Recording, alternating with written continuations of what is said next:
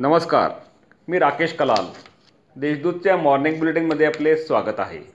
ऐकूया नंदुरबार जिल्ह्यातील ठळक घडामोडी. अक्कलकोवा येथे पंचवीस लाखांचा विदेशी मद्यसाठा जप्त. अत्यावश्यक औषधांच्या नावाखाली अवैध दारूची तस्करी करणाऱ्या कंटेनरला पोलिसांनी ताब्यात घेतले. या कंटेनरमध्ये पंचवीस लाखांचा विदेशी मद्यसाठा आढळून आला.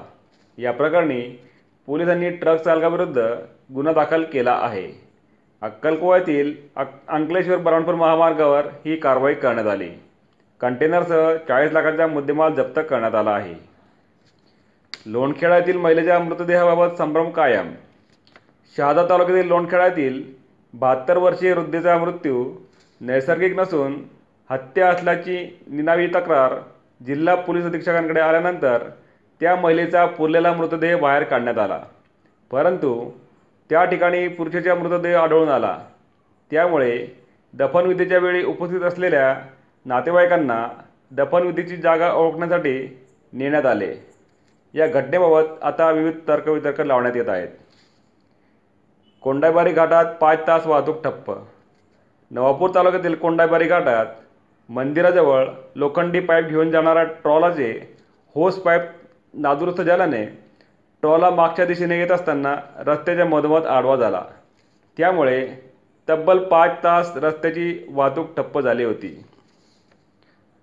तळोदा शहरासाठी पाच कोटीचा निधी मंजूर. तळोदा शहरातील प्रतापनगर श्रेयश कॉलनी गोपाळनगर येथील रस्ता काँक्रिटीकरण भूमिगत गटारी तसेच आमराईफळी खर्डी नदीलगत संरक्षक भिंत अशा विविध विकास कामांच्यासाठी राज्य सरकारकडून पाच कोटी रुपयाचा निधी मंजूर करण्यात आला आहे. खासदार डॉक्टर हिना गावित यांच्या पाठपुराव्याने हा निधी मंजूर झाला आहे.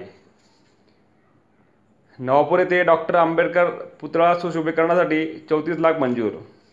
नवापूर येथील डॉक्टर बाबासाहेब आंबेडकर पुतळा परिसर सुशोभीकरण करण्यासाठी तेहतीस लाख चौऱ्याहत्तर हजार रुपयांचा निधी आदिवासी विकास मंत्री के सी पाडवी यांनी मंजूर केला आहे. आमदार शिरीष कुमार नाईक यांनी केलेल्या पाठपुराव्यामुळे शहरासाठी तब्बल एक कोटीच्या निधीला मंजुरी मिळाली आहे.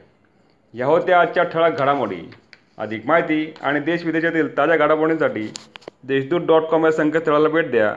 तसेच वाचत राहा. दैनिक देशदूत. धन्यवाद.